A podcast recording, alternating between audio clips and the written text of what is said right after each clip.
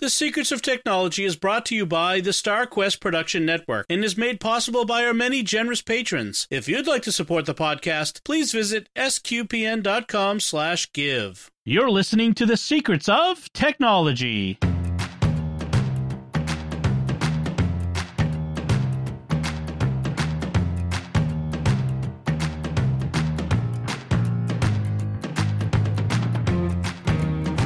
Hi, I'm Dom Bettinelli, and you're listening to The Secrets of Technology, where we discuss the technology news that's important to you from a uniquely Catholic point of view. Except tonight we have a very special episode. This is our 100th episode. We'll get to that in a second. But first, I want to introduce our very expansive panel tonight. We have everyone who's, uh, who joins us on the show tonight. Joining me today, today are Thomas Sanjurjo. Hey, Thomas. Hey, Dom. Joanne Mercier. Hello, Joanne. Hey, Dom. Uh, Pat Scott. Hi, Pat. Howdy from Texas. Uh, Jack Barazini. Hi, Jack. Hey, Dom. Father Andrew Kinstetter. Hi, Father Andrew. Hello there. And Father Cory Sticha. Hi, Father Cory. I'd last but not least, No. but maybe it's unleased. Yeah, How's it going? Your seniority actually is the you're the senior member. So uh, in in a long length of time, not age. Oh my gosh, I'm already getting myself in trouble. so I better Watch that. there we go. So, uh, just a little bit of the history of the show, especially if you're relatively new. We started the show, our first episode was January 10th, 2019. So, we've been going for basically about two years now. I mean, we, we're a weekly show, 100 episodes. That's about right. Uh, originally, our, our panelists consisted of Father Cory, Joanne, Thomas, and Father Michael Gossett, who uh, started with us.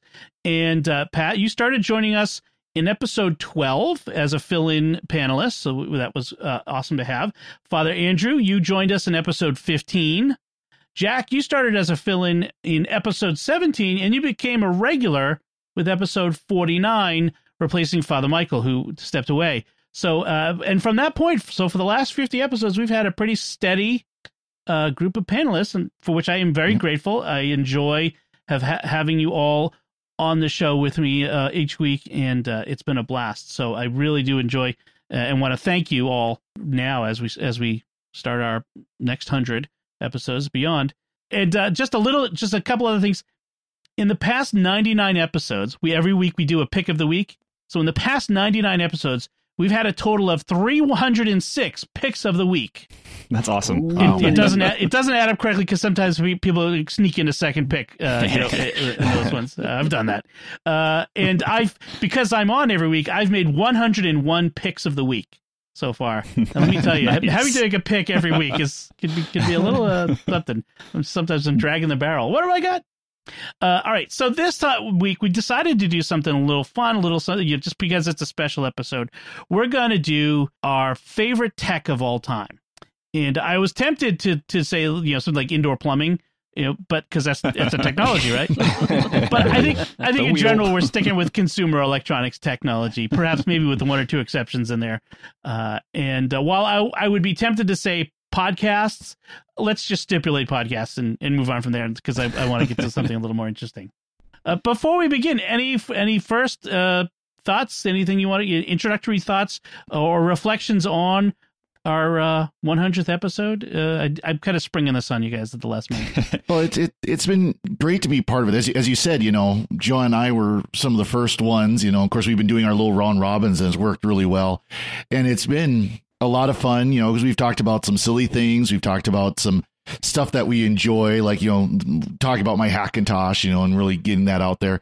We've talked about some very serious things. We've talked about issues in technology and how we use technology. And I think it's, I think it's been good that we can explore all these different areas of technology. And now tonight we get to have fun and say, here's all the stuff we really, really, really like. yes, because we're all geeks. yep. Anyone else? It's hard to pick. It's hard to pick what's your favorite, like to Yeah. limit. Okay, here are my three favorite technologies, and then to think about. Oh, I, I tried to limit it by okay, what are the things that I use the most often? And it's just man, that list could go on and on and on and on. they're not necessarily my favorites, but they're things that I have to use. You know, Right. Uh, so I- I had a, I had a an interesting time sitting down. Like, what are the things that really bring me joy in the tech world? And that was uh, that's how I came up with my three. Yeah, I I had to do the same thing. I had to I had to sit down and say, so what do I use all the time that I can't live without? Mm. and Mhm. that's how I boiled it down. Although I did move a few things around. Yes, the that's order of okay. things. When I guess I looked at it from the point of view of what at the time made the biggest impression on me of Mm. wow, this is Mhm. changing my way I do things. Mm. So that's kind of where I started with mine. I would throw out first of all that I'm just thankful for the podcast because this was my introduction as a co-host for the for SQPN, and Yep. then that got me into doing uh, the Secrets of Star Wars. So um, I'm thankful for this podcast because this was my this was my first kind of foray into this whole adventure. Um, for me, I chose I chose them purely based on what I get super fun enjoyment out of Mhm. um, with with my family or or even by myself. So how about you, Jack? What was your criteria? Um, I definitely leaned partially on uh, what got me into tech in the first place, and partially on nostalgia for tech that I've grown up with that had a big impact on my life. Okay. It kind of sounds like we're all doing the Marie Marie Kondo. You know, what Right. brings me joy? What sparks joy? But not throw it away. yeah. well, the things that don't spark joy, I've I've I've uh, given away on like Facebook Marketplace and that sort of stuff. or just logged out of and never gone back to, right? Yeah. exactly. Mhm. True. My picks were things that when I look back over my over my life, that sounds really dramatic. When I look back though, the things that really I I look back most fondly on, the things that really uh, were formative or that I- just wish I still had today that I don't have anymore. The, the things that have great memories attached to them. Uh, I mean, I love my iPhone. I love my iMac. You know, the, these the tools I have today. I I totally you know would would pick, but I kind of wanted to think back. You know, what what really were things that changed things for me. So um so that's where I where mine goes. So let's let's enough of the preliminaries. Let's get into it. Jack, why don't we go with you first? What was what is your first pick for favorite tech of all time? All right, my number one pick is going to be um, Linux, Linux operating systems, and Ubuntu desktop in general, because that is really was my entry point into doing something with the computer beyond just using it as an everyday user. Um, I had an old Compaq laptop. I don't think Compaq even exists anymore. That had No. Windows ME on it, and Mm. it was barely running. It still Oh. had a floppy drive in it, which was pretty cool, um, and a CD drive, so it was fancy and I put uh, Ubuntu. It was probably 9.04 at that point. Um, put that up on there and ran that, and that was my first entry into open source software, um, and then tinkering around with computers. So that's my first pick. That's awesome. Awesome. Which he totally stole from me, and I didn't get to put on mine because I waited too long to make my list. you snooze, you lose. You get sniped. It'd be a double pick. awesome. Great. Father Andrew, what's your uh, first pick for favorite tech? You know, mine is in a similar line as Jack. Uh, my pick is Windows 95. So I actually have the. Wow. Yeah. Whoa. So, so this is the instruction manual for the Windows 95. I'm showing it off manual. to the panel. Yeah. Wait, wait. Is that like an actual legal copy of Windows 95? Those exist? Yeah. this is not VMware. In fact, the actual tower is sitting downstairs in my basement right now, and it still works. Mm. So that I mean, like Impressive. Technology nowadays is sort of like meant to break after you know one or two years, so you buy the newer thing. But this thing is like a beast. So, um, but I I pick it because it was it's in the same line as Jack that it was like it was our first family computer. By the way, it cost with a printer. It cost, in fact, I have a price quote here too. It cost three thousand seven hundred twenty-seven dollars and fifty cents. Oh, yeah. Whoa. And that's in And 1990 what dollars? right. And just to, to give a little more context, that was one gigabyte hard drive and eight megabytes of RAM. wow. 95. Yeah. So- need more? Um, yeah. So, so for me, that was like our first family computer. And then when my parents upgraded to, I believe it was Windows either 98 or XP, they fixed their Windows 95 and gave it to me for Christmas. So this was the first computer that I got to like physically tear apart and like try to understand what was going on on the inside. And it sparked in me that desire to to understand technology in a deeper way and to have fun. There were there were some really cool games um, on Windows 95. Space Quest 4 was my favorite. and side note there that that dealt with time travel, so that also feeds into my whole sci-fi, Star Yeah. Wars, Star Trek, Doctor. Who Yep. geekdom. Yep, yep, so Windows 95. That was the the software that I could play with and not and I didn't care if I wrecked it. I just figured it out. Nice. Cool. Does anybody else have any fond memories of Windows 95? Fond memories, yeah.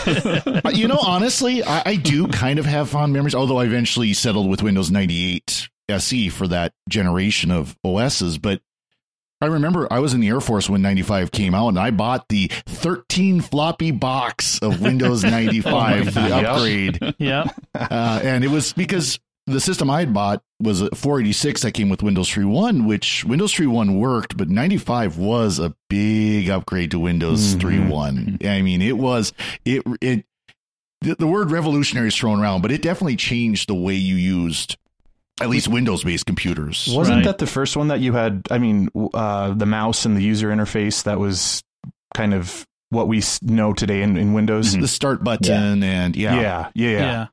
I mean, there, there's a lot of lot of stuff that came over from 3.1 to, to 95. You know, location of the X, you know, the close buttons and all that, and a lot of the basic. And you could make Windows 95 look like Windows 3.1 if you really wanted to. I don't know why you would, but you Stand like could. Windows 95. Yeah, yeah, you could go their way around too. But it was, uh, yeah, it was a big improvement over 3.1. Nice.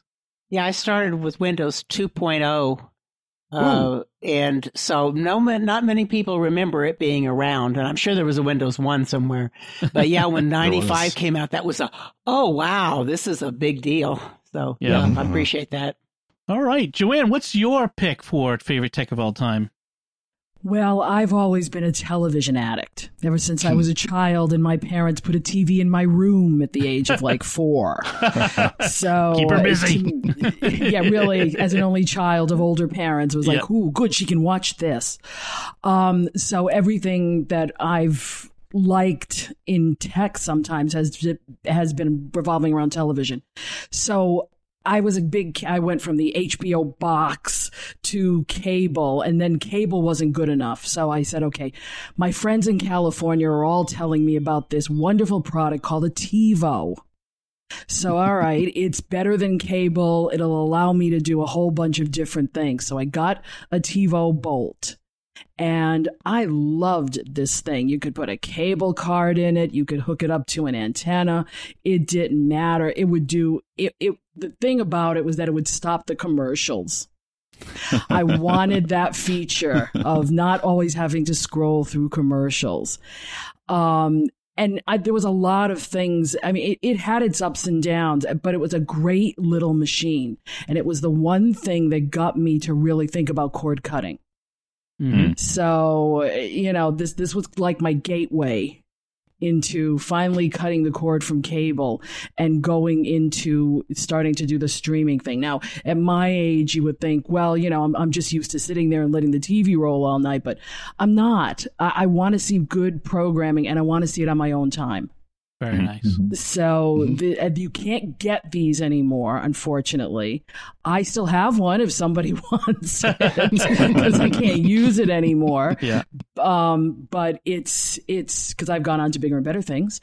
Um, but it really is a, a it was a wonderful device to to sort of help you to own your own TV watching instead of letting somebody else tell you what to watch at what time.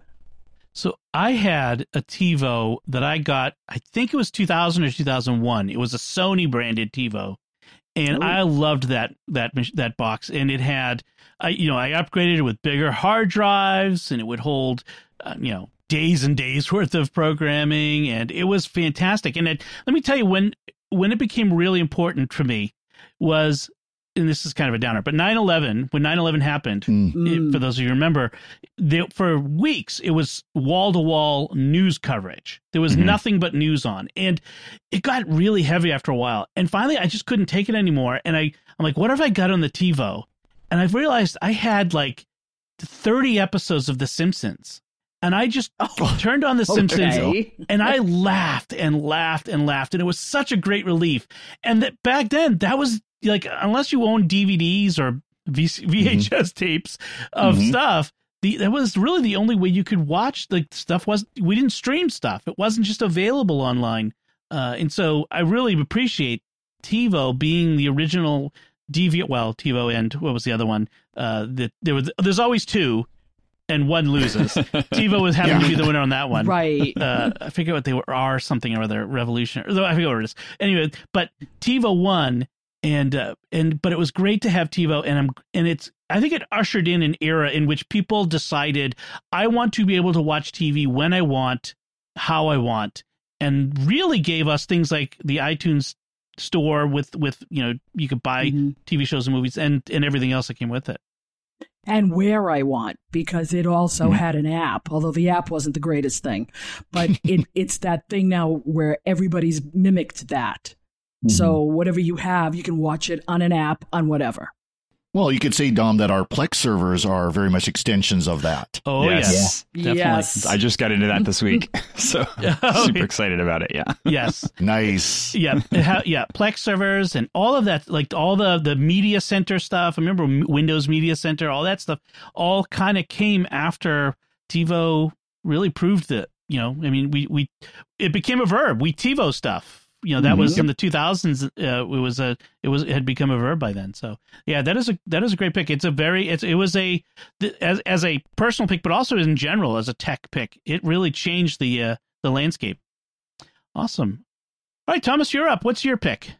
All right. So my pick for number one is 3D printing. Just the whole concept of it in general. Um, I, it's it's still in its infancy, and that's the thing that really just blows my mind. Is the things that you can accomplish with 3D printing right now, and the fact that it's just starting. Like we are just starting to touch the tip of the iceberg with what it's capable of.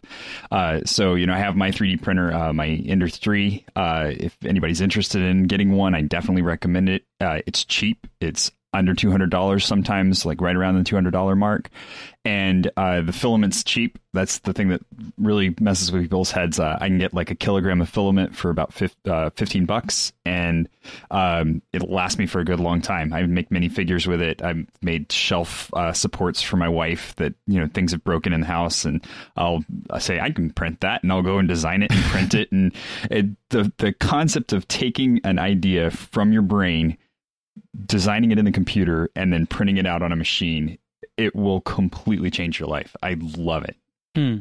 That is true. That's Yeah, awesome. The past year, we've seen that, like with where they, the guys 3D print designed uh, uh, respirators and Mhm. all that. The PPE. And last week we talked about on the show about some guys who do like the, a TikToker complained about he has Parkinson's. He he can't open his pill bottles. So a bunch of people just d- got together and designed a a revolutionary new pill bottle for people who have trouble manipulating small things. Yeah, it is amazing.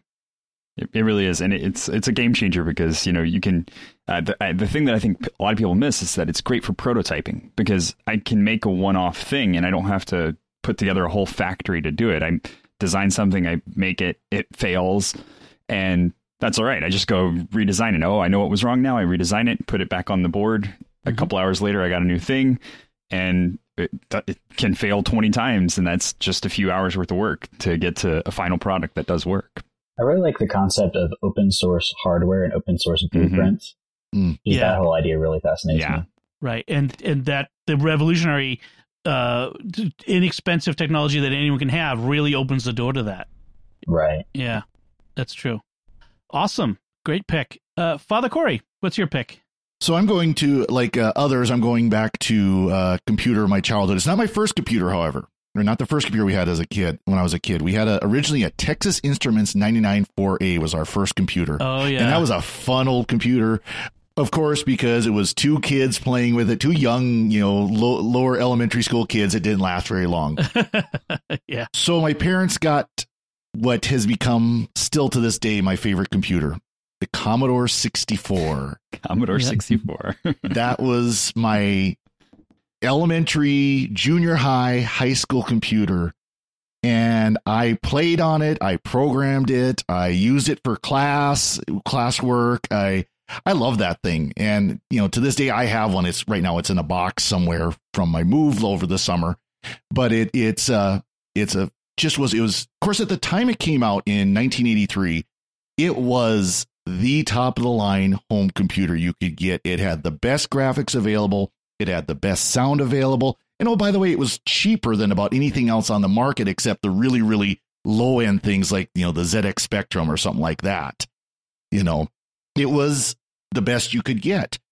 It had its flaws. The the floppy drives were slow, relative speaking, because of a bug from a previous generation that Commodore's like, well, we don't want to break backward compatibility, so we're just not going to fix this. Great.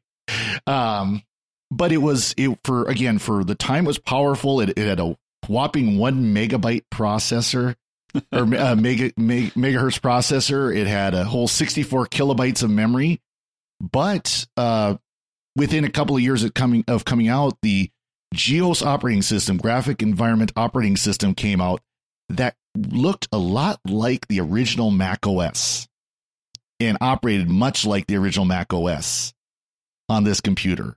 It was, and that's what I would use. I'd write all my you know high school papers on on that graph on the GEOS system, and it was it had a word processor, spell checker. You could get a calc program. You could get a um, programming. Actually, you could make your own programs for it in an, an actual IDE, uh, integrated development environment.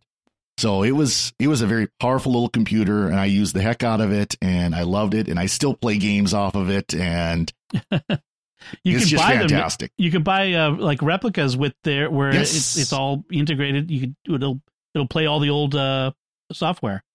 Yeah, they, they've they've got it now where you can plug in you know SD cards, and it'll pull you know disk images or That's any of that kind of stuff, and you can program you know save to it and everything. It's it's and there's a lot of there's actually a lot of retro development for the Commodore 64. People are doing new things with it. Um, it's it's really impressive. They're they're one of the big pushes now is to there's a lot of chips in it that are cut that were custom made by Commodore of the time that you can't get anymore, at least brand new. So there's a real push to create new versions of these chips using like FPGAs and things like that so that we have new, you know, when your when your video chip dies in the Commodore, you can get a new one. Wow.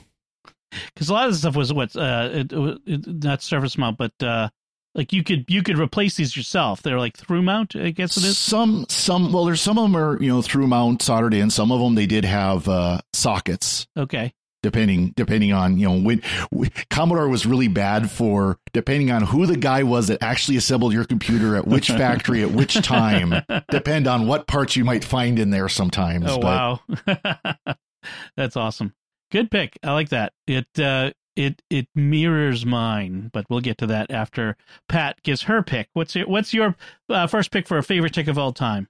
I guess I've used computers since 66, but the thing that gave me the most excitement was my uh, first iPad because I could carry this thing around and I could do all almost everything I was doing on a regular computer in a portable fashion and it just was real exciting to me. And it was I I have continued to upgrade and get new iPads, but that standard size iPad has been my favorite toy of all time. Um, now there are things that are newer that are that are fun also, but that was, I guess, to me, just such a amazing, fun thing that I didn't expect. Right. Yeah, I agree. It's it was the first computing device that felt like the future. Like we Mm. we've always had the computers, but this felt like you you it, you touch it and you manipulate it on with your fingers and you could type on the screen. It just it felt so super futuristic when they came out. Yeah. And I I remember Bella playing on mine way back right. when. Right. My daughter Isabella playing that when she was very little.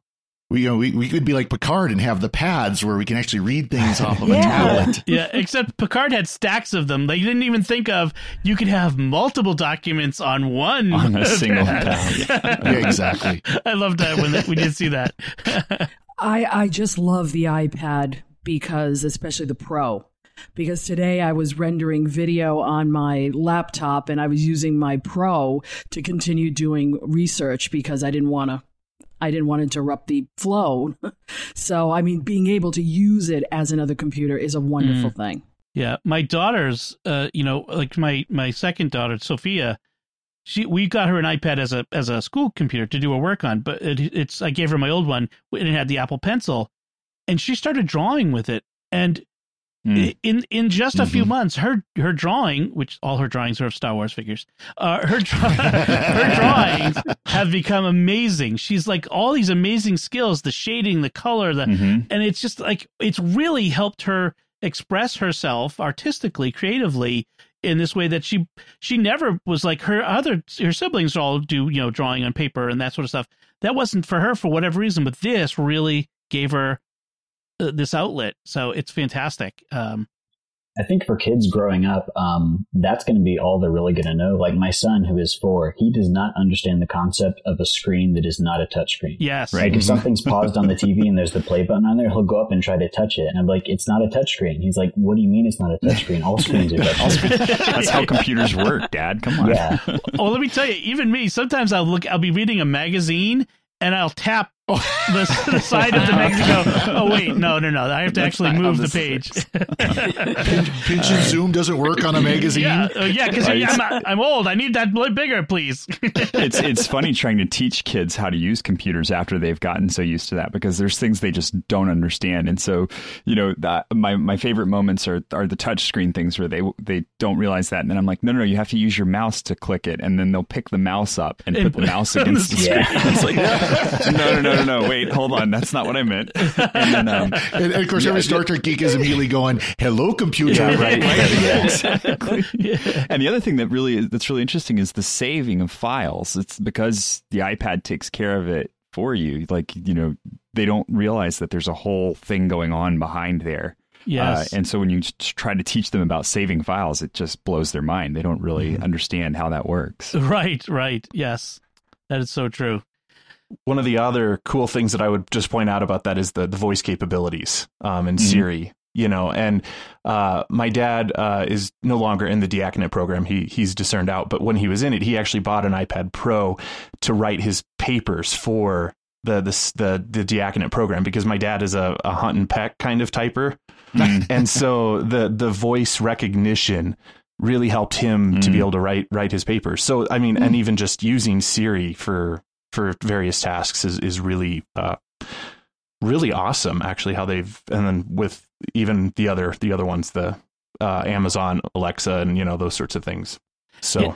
I was going to say my brother-in-law uh, has had a, a essential tremors problem, and uh, after it got really bad, the iPad really was something he could manipulate to some degree with his hands and voice. And yes, things like that for the people who have a disability are a real big help because they're lightweight. They don't have to worry about heaviness and that type of thing. That's right. Yeah, it's amazing. The the I, I I don't think any of us I don't see in our list any of us picked any of the voice assistants, but just the ability to control your uh, your your world around you, the lights, the you know uh, the appliances with your voice to talk to them like like Star Trek. you know, it's like you Yeah. talk to the computer. I I wish it were a little more like it. We get we'll get there eventually. can't you can't you make like Alexa respond to different wake words? Like, can't you make her respond to computer? You can. Oh, yeah. you can. Yeah. So- I was gonna do it, and then I realized how often I say computer. Like it would Yeah. be really just drive me crazy. But if I had a if I had a child whose name was like that, I don't want to say it out loud. The thing will beep. Uh, but if I had Yeah. like a child whose name was anything close to that, I would change. Like you can do echo, computer, or the A word. Uh, so yeah. we've trained the my kids. Uh, just a tangent. I trained my kids and my wife to whenever we're referring to it to not use the A word, but to always refer to it as echo. That way we, Mhm. you know, so we reserve the word for only on. invoking the deity in the box. I need a box. It's, Yes. it's bad enough, you know, with the with with Google, anything that sounds like "Hey G," mm-hmm. Yes. immediately, mm-hmm. yeah. yeah, yeah, I'm listening. Yeah, I know. All right. So this has come around to me. I get to pick my favorite tech of all time, and my favorite tech is my beloved Apple IIgs computer that I had uh, in the m- mid to mid 80s, and I I had it around like the late 80s to the early 90s uh, when it was.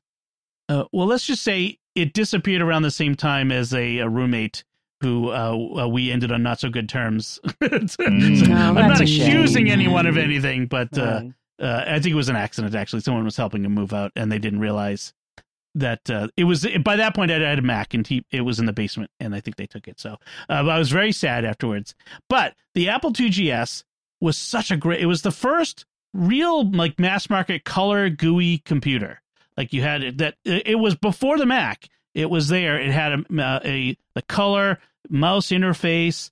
Uh, it had amazing games. Uh, I, I always talk about the games because you know you know because I was I was Mhm. but Lode Runner, Choplifter, Civilization Two, all the way back then, there was a, a Apache helicopter which seemed so real at the time. Like this is like flying a real helicopter. The graphics were amazing. You know, uh, Flight Sim when Microsoft still made Mhm. Flight Sim for the for Apple products. Uh, just I loved those things. I even had uh, the actual like I had a throttle and stick for playing flight sims. I was in a flight sim group online. It was just it was uh, uh it was awesome. Just a, a great computer and even um I, I remember some one of the peripherals I had. I love this thing. It was so it seemed so futuristic. It was a card you could get for it, and I I had to I googled to find out what it was because I couldn't remember exactly. It's the Applied Engineering RAM Keeper from Carrollton, Texas. They and you could have up to five megabytes of solid state storage in a battery powered RAM disk. Now, when I say Wow. battery powered, it had a gel cell that looked like you ripped it out of a motorcycle sitting on your desk, plugged into the back of this card, on, like so that it would maintain power in between you when the computer was off. So you you basically had like this this always on drive, so you didn't have to have to reboot. You just put your system on it, and so then the the floppy drives were for you know your programs. Uh, it was I loved that computer. It was awesome, and uh, I do miss it. Uh, it was it was it was such a great you know early. It was my intro. Essentially, I I, I had used apples before that uh, at school and that sort of thing, but this was my first my computer. So Hmm. and and I do think, Yeah. Father, it it probably cost like more than a a, a good iMac today, like your uh, Windows ninety five computer. So uh, Yeah. I, I remember that. Well, you know, it was it was funny when I was in high school, and this was early '90s. You know, the small town Culbertson High School uh, until mid '90s when they started. You know, more grants and stuff were available for technology advancement. Their computer lab was full of Apple IIs. It was a compute, you know, with the monochrome Mhm. screen and the 2 Mhm. two disk drives underneath the screen and everything. You know, Oh, the yeah. stereotypical Apple II setup Mhm. which I kind of kicked myself that I didn't try to get one of those when they changed them out, but that's another story. Um, but uh, the teacher, he had a IIGS. That was his computer. Everybody yeah. we all had to use the mono, monochrome Apple IIs. He got the IIGS. He had a nice computer. Yep. There- yeah, that that's true. There was a my the first Apple computer I used was an Apple II Plus, maybe, uh, in a in in a uh, drawing class in high school that uh, was a technical drawing class, and it had a graphics tablet with a pen attached by a cord. It was 16 bit. You could make circles and you could draw squares and draw lines, and it seemed like the most amazing thing ever uh, for the time. And this is like 1982, I guess. But yeah, so uh, yeah, the great stuff. All right, so that's our first round of picks. I do before we get to our second round, I do want to take a moment to thank our patrons who make it possible for us to have 100 episodes of the Secrets of Technology so far, uh, including this time Lavinia S, Christian B, Clarisse R, Ray M, and Aaron M. Their generous donations at sqpn.com slash give make it possible for us to continue the secrets of technology and all the shows at StarQuest.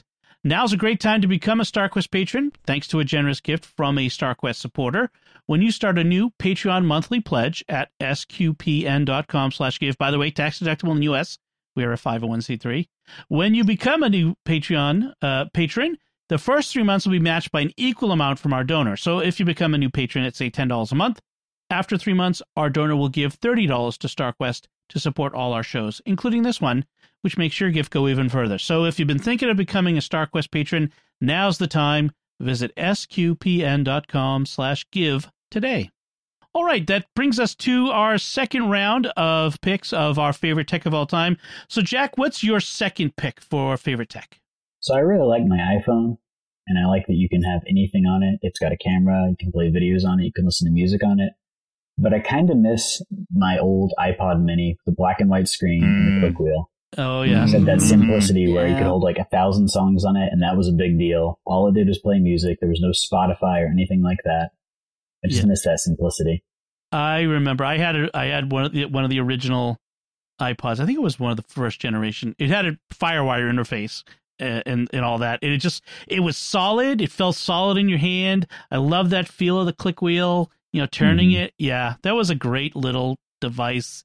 It just felt so good, and it, and it it was just so cool, like you said, to carry a thousand songs in your pocket. Yeah.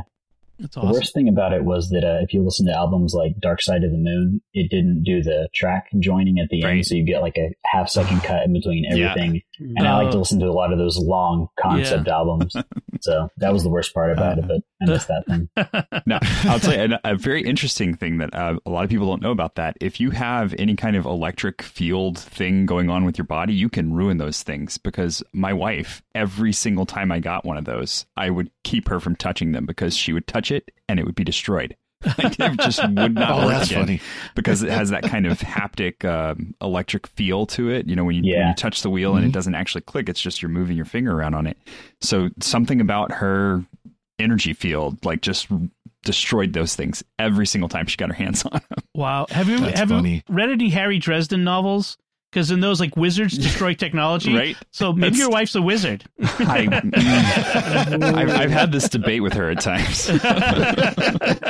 Well, my mom used to this- do the same thing with watches. She never could keep a watch. Mm-hmm. We tried pendant Yeah. watches, we tried wrist watches, we tried pocket watches. Every one would run for about a day, and then they would die, never to be resurrected. I think I detect an, a future episode of Jimmy Akin's Mysterious World on this Ah. There we go. There we go. Awesome. Such an electric personality. There you go.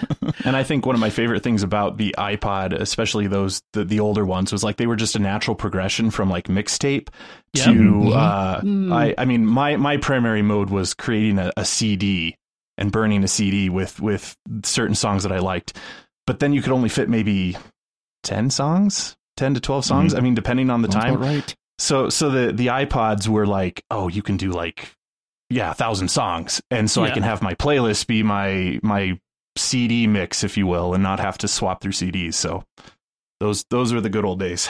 Well, it was it's funny too how many knockoff MP3 players like Mhm. followed the Zune. iPod and Zune, I was None gonna say that. That's exactly what I was gonna go for, too. match. Yeah, the, the iPod was my gateway drug to Apple. yeah, for many I think it people, was, most people's Yep, gateway. That was definitely what ours too. Got me into the into the mode. Yep, yep, yeah. It was brilliant, brilliant move. I actually had a Diamond Rio MP3 player before that. I which remember mm. those. Had a, an yeah. SD card or something. I could put 16 songs on that, and then it was like mm. mind blowing to be able to do. You know the iPod. I could still hear the music from the commercial. The first ad, the commercials were so so groundbreaking. You know, they so iconic. So yeah, Do you guys remember zip drives? I yeah. had, yes. I had, I had an I had MP3 one. player that ran on a zip drive. Like you could, Wow. you could put the zip drive in. and- Wow. so it was, a, it was a tape player, but it had actually like Mhm. you know extra capacity. Oh, I I remember the zip click of death. That's my Yeah. memory of Oh, zip yeah. drives. I have bad memories of zip drives. Awesome. All right, good one, good one, Jack. Uh, Father Andrew, what's your second pick? So for my second pick, I'm going to come to the modern uh, decade, and I'm going to talk about the Oculus Quest. Mm. So Ooh. the the reason that I choose this is I, I got one a couple years ago, and it's a VR headset made by Facebook. And the Facebook thing I just kind of ignored for the fact that I get to have this amazing experience that's immersive. So, you know, the whole idea is that you wear this headset and um, you've got controllers in both your hands, but you are you you feel like you're f- physically within the environment that you're that you're seeing.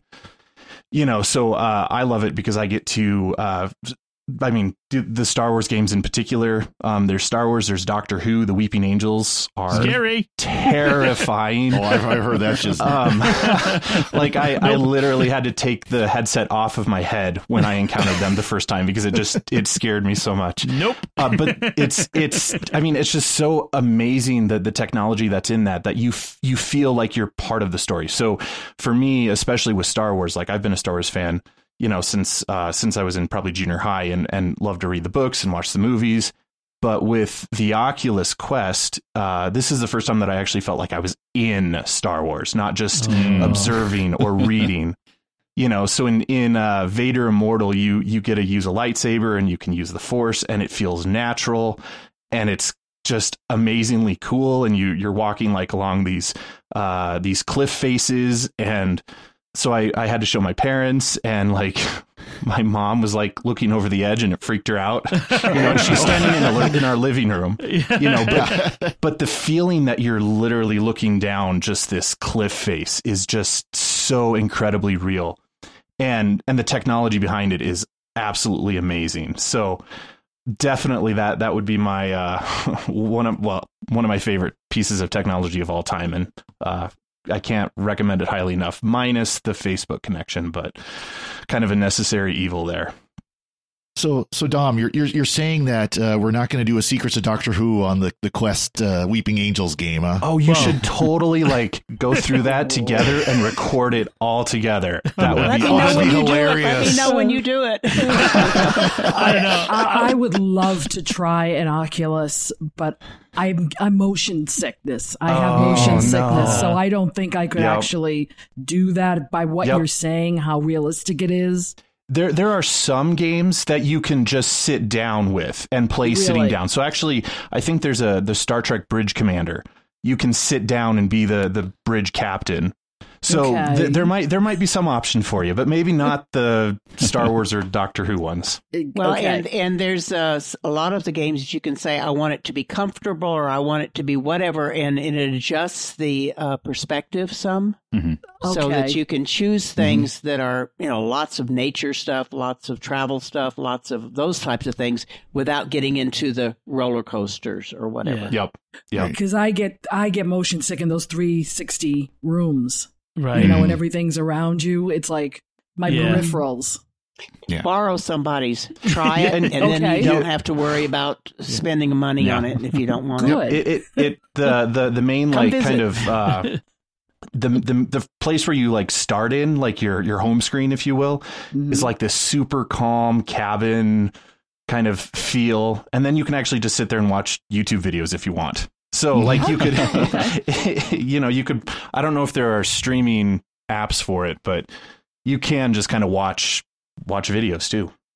Well, yeah, there's there's places on there like big screen that you can pay for movies and rent them just like you would on iTunes and and be in a group with other people, etc.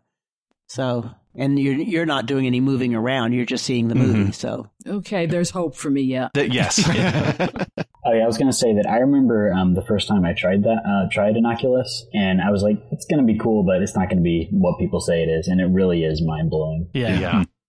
I was very skeptical to start off with and was blown away. Yeah, We're going to have a, uh, an upcoming episode where we're going to, uh, Pat and Father Andrew and I are going to talk about Oculus because uh, we, we just All got three. one here. So We all Uh, three have one. oh. yeah. I figured out how to stream it to my Apple TV so Mhm. that the kids Yep. can watch while, while I'm doing Oh, it. there Oh, that's great. yeah, they like to laugh at me. Uh, I was gonna say the best, the best videos of those are the ones where you're watching the person do something. They're like leaning into a car and then they just fall over. they feel like they're actually leaning into Yeah. yeah, that's why you want the video of us uh, watch, doing the Weeping Angels one. Exactly. Yes. Yeah. Oh, yeah, when Darth Vader walked up behind me in in Vader Immortal, it Oh, was yeah. like, ah, well, and, and to like to have him walk towards you and see how tall he is, even Yes. compared to me, like it's it's reflective of like I'm six two and I still had to look up to him. Yes, Nice. David Prowse So, was six nine, and in the suit, Yeah. he's like seven feet. So yeah, yeah. That's awesome. I haven't done Vader Immortal yet. I've been kind of saving it until Oh. I have some time, and I think maybe tomorrow I will. Tomorrow night, maybe we'll see. But uh, yeah, now I really want to. good, good yes, pick. yes, good pick. yes. Joanne, what's your next pick? I was going to continue the TV mode, but I want to go to something that I feel is really freeing. I mean, I love my iPhone also, but I always, I, I did not have a Dick Tracy any kind of affection towards, but yet I love my Apple Watch. I do. It's what I want it to do is what it does. I have the cellular model so that I don't have to carry a brick in my pocket everywhere I go. And, it, you know, it has the health features, it has the fitness features. Um, it, to me, it's freeing. And the more I hear that it might become its own little phone is very intriguing to me. I think because I love my iPad, I would ditch a phone in order to ha- if I could have it on my wrist. Because to me that's that's what I need. Um, plus the fall feature. I'm old now, so you know the fall. Well, and and I people laugh at that, and then you hear the stories. Oh yeah. Mhm. You Yep. know about I was in a car with water up to my nose, and my watch called emergency. You know, I mean, these are this is a valuable device that has a little bit of a mind of its own. You know, and it can do for you when you can't. Your phone can't do that unless you shake it or, you know, do all kinds of other things, but the watch will. So it's just because it's a freeing thing, and I think that's that's what I love about love it love about it the most. I'm very optimistic for its future too. Like there, there's been some rumors, and we'll talk about them in an upcoming episode uh, a little more Oh, in more detail. But uh, the, like one of the things the, they're getting very close to having the glucose monitoring Yeah. Mhm. through you know great. uh, optical glucose monitoring through your skin, which it, it would be revolutionary for diabetics. Huge.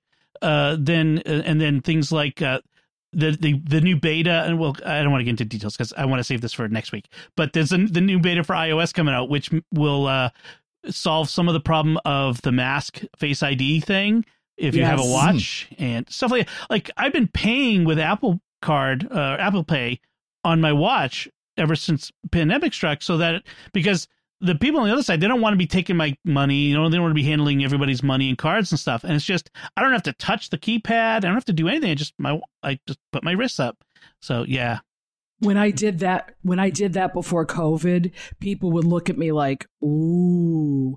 now it's like, now it's like thumbs up. Yeah, thank you. yeah, you know, it was it was funny though when the Apple Watch first came out. I was, you know, of course, the first thought was, "Oh, Dick Tracy is coming to life." Um, You But can it- watch it- videos. it- yeah, but but it was uh, you know, I thought though, what if this is the future that we won't be carrying around uh, you know, a brick, a glass and metal and plastic brick, but we will just have watches with earbuds. Mhm. You know, and that's well, I mean, that's what Apple's aiming towards, obviously. And glasses. I think they would almost, you know, and And glasses, yeah. I, I, I, I suspect that that's what not going to happen though. Like I actually prefer my regular watch over an Apple Watch, and I and I use my Apple Watch for working out. And and in fact, I mean that's for me that's the biggest draw. Is I like I used it on my triathlon, so I I swam with it, I biked with it, I I ran with it, and it tracked it all and heart rate and everything. But for ordinary wear, I definitely prefer my my nicer uh, uh, automatic watch. Well, it's funny that you say that because pre COVID, when I would dress up for work, um, I would wear, I would alternate it with a regular watch. But now this thing has been in my wrist, on my wrist for 11 months, and Mhm. I can't see going without it anymore. Yeah, I was skeptical Apple Watch at first. I'm like, this isn't for me. I don't, I don't see a, a use for it in my life. Then after a couple of generations, they'd added enough stuff to it where it felt like this has some meaning for me. And I love the ability to just to get like notifications and and and do things without having to pick up my phone and and potentially get pulled into something else. I could just look at my watch. I see I got a notification. I got a Slack from Jack. Okay, he's taking care of things on the website. Thank you, by the way, Jack, for saving the website today. if you tried to get to SQPN on the Wednesday afternoon, you have noticed there was issues. Uh, but you know, I can, I can, I, I could do things. I can get a lot done just with my watch, and I really love that. So uh, it is, it is interesting though that there is a generational uh, nostalgia or or kind of harkening back, whether it's uh, uh, analog or not smartwatches or records versus MP3s and that sort of Mhm. stuff. It's very interesting to Mm. see. All right, Father Cory. Uh, I'm sorry, Thomas. You're next. Uh, I didn't mean to p- skip you. That's all right. Yeah, no worries. Skip a generation. yeah. well, I don't think it's that much. We're not that we're not that far off from each other. Uh, uh, no, I uh, so for my pick, I picked um, the Python programming language, uh, Nice. which uh, that was kind of my entry uh, w- when I first got started uh, with programming. I I was already a teacher. I was I already had kind of a career going and. Uh, was just dabbling in web design. And then I, I I got bored with web design because there just th- there was only so much you could do and it basically ended up just being like you know you wrote a script and that was it. And so I, I figured there's got to be more to this. There's got to be something different. And I started looking into programming languages. So I picked up Java Java Ruby and uh, Python and tried to learn them all, and and then I was like, okay, this is ridiculous. I'm just going to go with Python because Python was easy. And literally, if you can write uh, a series of instructions on a napkin, you can write Python code. And that's that's just how simple it is. And it's one of the most powerful languages out there at the moment. Uh, it gets used virtually everywhere. I think anybody who knows how to code knows a little bit of Python at the very least to just be able to get some quick things done. Uh, again, with the kind of prototyping concept. So uh, for for me, this was like my entry into the world, the deeper world of computers, of of security, of design, of the way things work. Uh, and you know, I was I was a reading teacher before all before all of my entry into tech, so this that's kind of you know, it, it fit so perfectly because you can actually read the code and it makes sense. It's not like um, this archaic, weird. Uh, self-referencing odd thing. You can actually read the code and understand what it does. And it has you know context and main ideas and everything to it. So definitely python uh, as a language is fantastic. Yeah I, have I've uh, dipped my toes in a lot of computer languages between BASIC off the Commodore 64, and assembly language, and uh, Ada, if you're familiar with that one, that's the one the military fell in love with for a few years until they realized, no, it's really not that great of a programming language. But anyways, uh, C++, um, PHP, you know, so I, I've done a bunch of different programming languages and I'm kind of, I'm working on a project that I hope someday will end up on, on as an actual website uh, in Python. And it really is a great, easy language, especially if you have any grounding in any programming language like BASIC it's easy to pick up and kind of figure out what it's doing.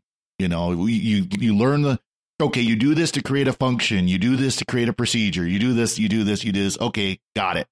Nice, nice. Um, Pat, what was your first language that you learned? Uh, Neat three. It's a assembly language for a NCR computer. Oh, okay. And then I got to do one that had macros in it. We could actually do more than one little tiny command at a time. And then after that, when I finally got into the state, we did database languages, basically Fox, uh, DBase, Foxbase, uh, Foxbase Pro, uh, or Fox Pro, pardon me. And then, uh, on into, I never got into C or some of the others that by that time I had moved into networking and personal computer stuff. But yeah, I I I've had many many years as a programmer, and I finally stopped programming in my sleep. I used to do that. You know, people say you can't read while you're asleep. No, that's not true. Oh, I used can. to program in my Yeah. sleep. Oh yeah. you can But awesome. uh, yeah, yeah, assembly was was a real challenge. It really was. But I did that for five years. Oof. I remember I've tried my hand at a lot of languages. I started with basic, like like Father Cory mentioned. I tried to, the uh, assembly for 6502 for the old Apple IIs. Uh, that didn't get far, but uh, I've always I've always I've tried a lot of Pascal. Um, I keep trying. I keep going back. Uh, maybe I'll try Python this time. We'll see. It's the best give one it a shot with. man Yeah, it really give it a try. It's, All right, I, it's I pretty will. impre- I'm really impressed by it. I will give it a shot and it, introduce my kids to it. I want them to program. All right, Father Cory, you are next. What is yours? So I am going with something actually, Pat, that goes back to way back when you kind of first started on computers, but has grown to be worldwide. And I can guarantee you that every single person on this panel has something that is running this thing, this operating system. And it's the Unix operating system. Now I see I'm doing singular, but there's actually Unix based operating systems and there are Unix like operating systems. Now, Jack mentioned one of the Unix like operating systems because Linux is technically not a real Unix, is not mm-hmm. licensed by, et cetera, et cetera. You know, Linux is act or Unix is an actual commercial product. But Unix was developed late 60s into the 70s and was one of the first widespread multi user, multitasking, easily available operating systems. And it took off like wildfire. Um, I think it started out on the uh, uh, PDP systems, the de- old DEC uh, PDP systems, and eventually was made cross platform and went gangbusters. Now, I say that, you know, and, and when I started getting into, into Unix was as a server. And for many, many years, it was a server operating system. You know, you had Sun Microsystems had their Solaris, which is what I started out with with the Air Force. IBM had AIX. You had uh, DEC had their their version, DEC Unix, and so on. That's digital, by the way. If for those who don't remember the digital alphas, that's DEC, um, and so on. So all these different Unixes are being developed. Uh, but eventually, Unix, Linux, excuse me, Linux came out, and Linux, like I said, is the most well known of the the Unix like operating systems. It's the most common, you know, what I just saw today, like 70% of web servers are running a Linux variant of some sort. You know, so it's everywhere.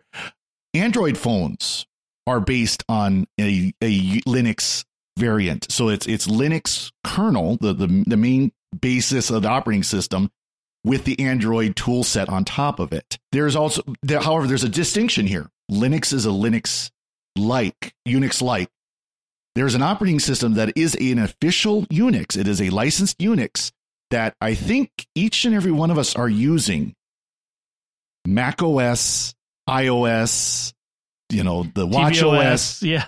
um, Darwin, the kernel for Mac OS and iOS and all that is a Unix. Mac OS is a Unix, a le- legal licensed Unix, which is really, really cool. So the only thing is, Windows 10 is not a Unix. It can interface with Unix, but it uses the NT kernel, you know, from Windows NT 1, 3.1, 3.5, 4.0, that tree. So that's a Microsoft thing.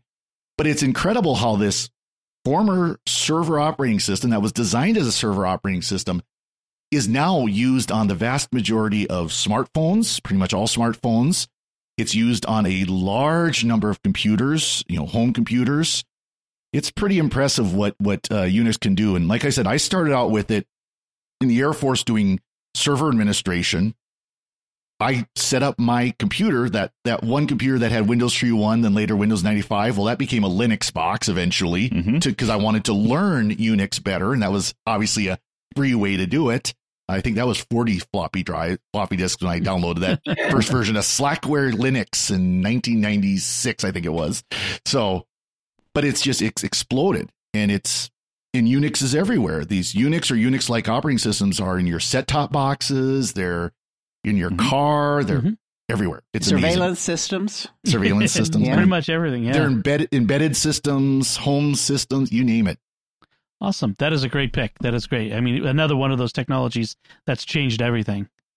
So, Pat, what is your second pick? Well, since uh, most of my things that y'all that y'all have been talking about, uh, you've already included these. I'm going to use a combination. Basically, I just got a Quest 2 back in October, and with the watch paired with the Quest, paired with an app that runs on the Quest, that's kind of what I'm going to be talking about. And that is, I am 73. I don't like to exercise. I have never been an exerciser. The most exercise I've ever done is bowling. Uh, well, I take it back. I did do racquetball for a couple of years, but I don't like to exercise. I don't like to go walking. The Quest has changed that dramatically. There is an app that's on there called Supernatural. They could have used a better name as far as I'm concerned, but that's what they're calling it. Basically, it's like you've got a personal coach that comes on for a session. You are standing in gorgeous places, like you're uh, you're at the Galapagos Islands, or you're on uh, looking up at Tibet, or you're looking uh, you're in um, uh, Iran, or uh, the desert, or Death Valley. And then you've got all of this licensed, well-known music by in lots of genres, and you can pick like do I want a 20 minute session or do I want an 8 minute session or there's meditative sessions or there's stretching exercises sessions. But then as you go through this, you're using the hand controllers as kind of a lance or a bat. And then you start getting the old, you know, targets coming at you and you get a lot of upper body, lower body because you're squatting, you're lunging, you're stretching, you're hitting, you're trying to get it with power, you're looking for accuracy, and your heart rate goes up. Mm. And it's addictive. it's fun. And and it's like I've never exercised. And now for the last four months, I don't think I've missed more than two days at a time Wow. and and I'm doing 30 to an hour, 30 minutes to an hour, depending upon whether I do one short session, one long session, or I do sometimes I'll do a, a, short session, a long session, then I'll go play Beat Saber for a while. and Beat Saber is fun, but it over time you start using smaller movements with it to get better accuracy and get better scores. With Supernatural, you're exercising all over. And I was really surprised how how effective I feel it is now. For somebody who's an athlete, they're going to say it's not the same as going to a gym. But quite frankly, with my history of procrastination, I have tried gym memberships. I don't make it to there more than a couple of times, and then I'm paying for a month that I've never used. And I can do this in a five by five or three by three because I can. You can do it in a very small space, um, and and it's easy to do. It doesn't matter whether it's raining or shining or or icing out there. And to me, it's been a big change for a 70 something year old lady who's never exercised. And so to me, that's the most exciting thing this year. Awesome. That's awesome. yeah. I've, uh, I've thought like, oh, I should have a treadmill or something so I could do exercise without having to go to a gym or something, but I have no room for that here. But with the, with the Oculus, it's gonna, that, that'll be very different. That I'm, I'm pleased with that uh, idea of being able to, to oh, and, and the the watch too. Basically, it's using your Apple Watch or a Fitbit or something else like that to keep track of your heartbeat and mm. and uh, to see. And the and the Quest itself has built-in things for haptic, and so they can tell sense uh, how much power you're hitting and accuracy and all that. So that all rolls in together, and you can you can see the the progress and in, in, in your past history, and it's it's really fun. Oh, they've also got a one month free trial. So you can try it out for a whole month before you've committed to paying for it. and once, yeah, you so, get addicted because it becomes a habit, which is awesome. That's awesome. All right, thank you. That's a good one. So I'll I'll finish things up here with my uh, pick, and this was a tough one. I had to I kind of go back and forth on which one, but uh, since I already did the IIGS, I'm not going to do the IIc. That's a sneaky pick. Uh, I'm going to say instead this is really about online community in general, but I, I, want to start by talking about the first online community that I really really grew to really enjoy. Uh, it was originally called Apple Link Personal Edition, and then it became Apple Online, and then it became America Online AOL. Mm-hmm. And mm-hmm. Oh, I was a chart. I that history. Yeah, it, and so it was originally Apple Link, which was an internal corporate uh, community, and then they they extended it out to users. and And I was a charter subscriber to AOL, I remember when I quit, and they're like, "Do you you're going to give up your charter subscriber, you know, status?" I'm like, "I'll I'll survive," uh, but um, but it was such a great experience. Uh, from there, and I went to CompuServe uh, after that, and it was such a great experience. The first time I encountered people who were you know who were not local to me that I had similar interests and I could interact with. I mean, that's this podcast is an example of that. You know, I've been in the same room with half of you, or more, well, actually four out of six of you, uh, at one point or another. But all of you, except for one, I've I, I came to know through online the community through that that that experience and uh, Pat, I came to know you because I married your daughter. But that's yes, I know. in case anybody's wondering what, what who the seventh, uh, the sixth person is. Uh, so, uh, but AOL was the beginning. It had these community groups and and you know people with shared interests, and I loved the graphical interface. That was really cool. I know that there were commu- online communities before that. There were news groups and BBSs and that sort of stuff, but this was really the first widespread consumerization of this of this technology that really connects us. And I know it has its problems today, social media uh, that that exist, but there's so much good that came about with this from the beginning, and that continues to happen. And so I don't want to forget that, and that's why I make this my uh, my second pick of my favorite tech of all time. So there's there's a Commodore connection to this Apple Link. Oh, yeah. It was developed in conjunction with a company called Quantum Computing. Quantum Computing made Quantum Link, which was an online system for the Commodore 64, including graphical interface and so on. They also even had an online, if you remember the old point and click, like Maniac Mansion, uh, Lucasfilms or LucasArts uh, mm-hmm. point and click, they actually had developed an online game with LucasArts for this quantum link Oh. on the Commodore 64. Sadly, I didn't have a modem for my Commodore 64, so I never got to experience it. But, but yeah, so this, this, and yeah, the, the two of them kind of merged and became America Online. And then Right. Uh, eventually America Online was the, uh, the, uh, coaster of choice for IT geeks throughout the world. Yes. and and the first walled garden. Yes. They only let you Yes. stay within there. right, right. I remember that the original, yeah, first was just by the kind of computer you owned, but and then but just if you were in AOL, you weren't in, co- you couldn't communicate with CompuServe folks. Then I remembered when they had that internet gateway they they finally opened up. Yeah, that was that was big.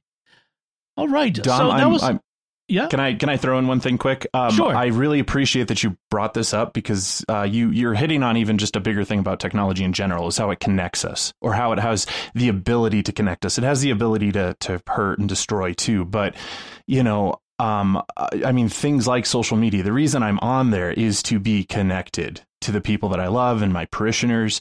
You know, I'm not on there for for the hate and the vileness. You know, but like my Instagram, I've connected with people from Canada, from Florida, from I mean, you guys, and um, you know, and even when I was in um, high school, like I was, I was kind of, I was verbally bullied and and kind of the the goody two shoes, the you know, um, and I found connections online through through a through a um message board uh, through Kim Komando's uh, website, and like to find a community that that supported me was really really important. And then especially nowadays with with covid and all of this stuff technology has this amazing ability to bring us together when we're forced to be apart. And so that i think is just a really important thing to highlight. And so i'm glad you brought out the community aspect Yeah, Absolutely. my brothers, way back when we were on CompuServe together, and that was, you know, way back early, that kept us connected as a family.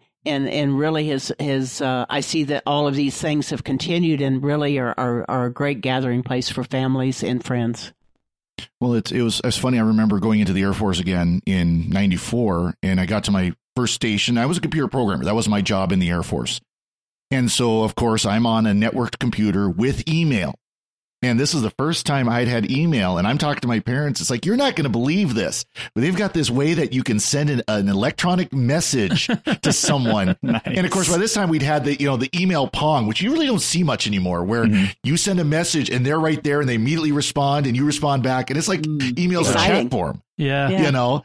And uh, I, you know, it's like, and you can do this, and it's like, oh, we're never going to want that. it's like, well, never say never. exactly. Awesome. Well, th- this is great. It's such it, it does highlight how like you said father, technology has a way to bring us together and so many of these picks talk about ways that you can that we do good with with technology that we bring people together that we can make make the world a better place. If, you know, that sounds trite, but that's what we're about. And so Mhm. I I really do appreciate all of your your time, all of your attention to to the to the show, and uh, especially to these picks. It, I really am grateful for that. Uh, I do want to ask the listeners if you have some technology that you'd like to talk about. We'll we'll we'll bring it up in a future episode and some feedback of your favorite tech and what tech has made a difference in your life or continues to make a difference or you're hopeful about even uh, that's coming down the pike. So we we want to hear about it. Uh, you can let us know by commenting on the show at sqpn.com slash technology or the SQPN Facebook page, facebook.com slash starquestmedia, or send an email to technology at sqpn.com. And uh, I, I'll try to get links to some things, but I'm not sure I'll get links to everything. And some of this stuff doesn't have links. So uh, we'll see what we have for links on our show notes at sqpn.com. Uh, if you can, we really would really appreciate it, especially as we hit 100 episodes. If you could write a review of the show in Apple Podcasts or well, any podcast directory where you get your podcast, or and share the podcast with your friends. This show is only getting better and it's going only going to be more useful in the future and it becomes more useful with your continued uh, listening and interaction with us. We love to hear from you. So uh, share the show with others. So until next time i'm not going to go individually. I am going to say thank you joanne mercier thomas cernerho father andrew kinstetter father cory sticha jack barazini and pat scott. Thank you for joining me in continuing to share the secrets of technology. Once again i'm dom bettinelli Thank you for listening to the Secrets of Technology on StarQuest.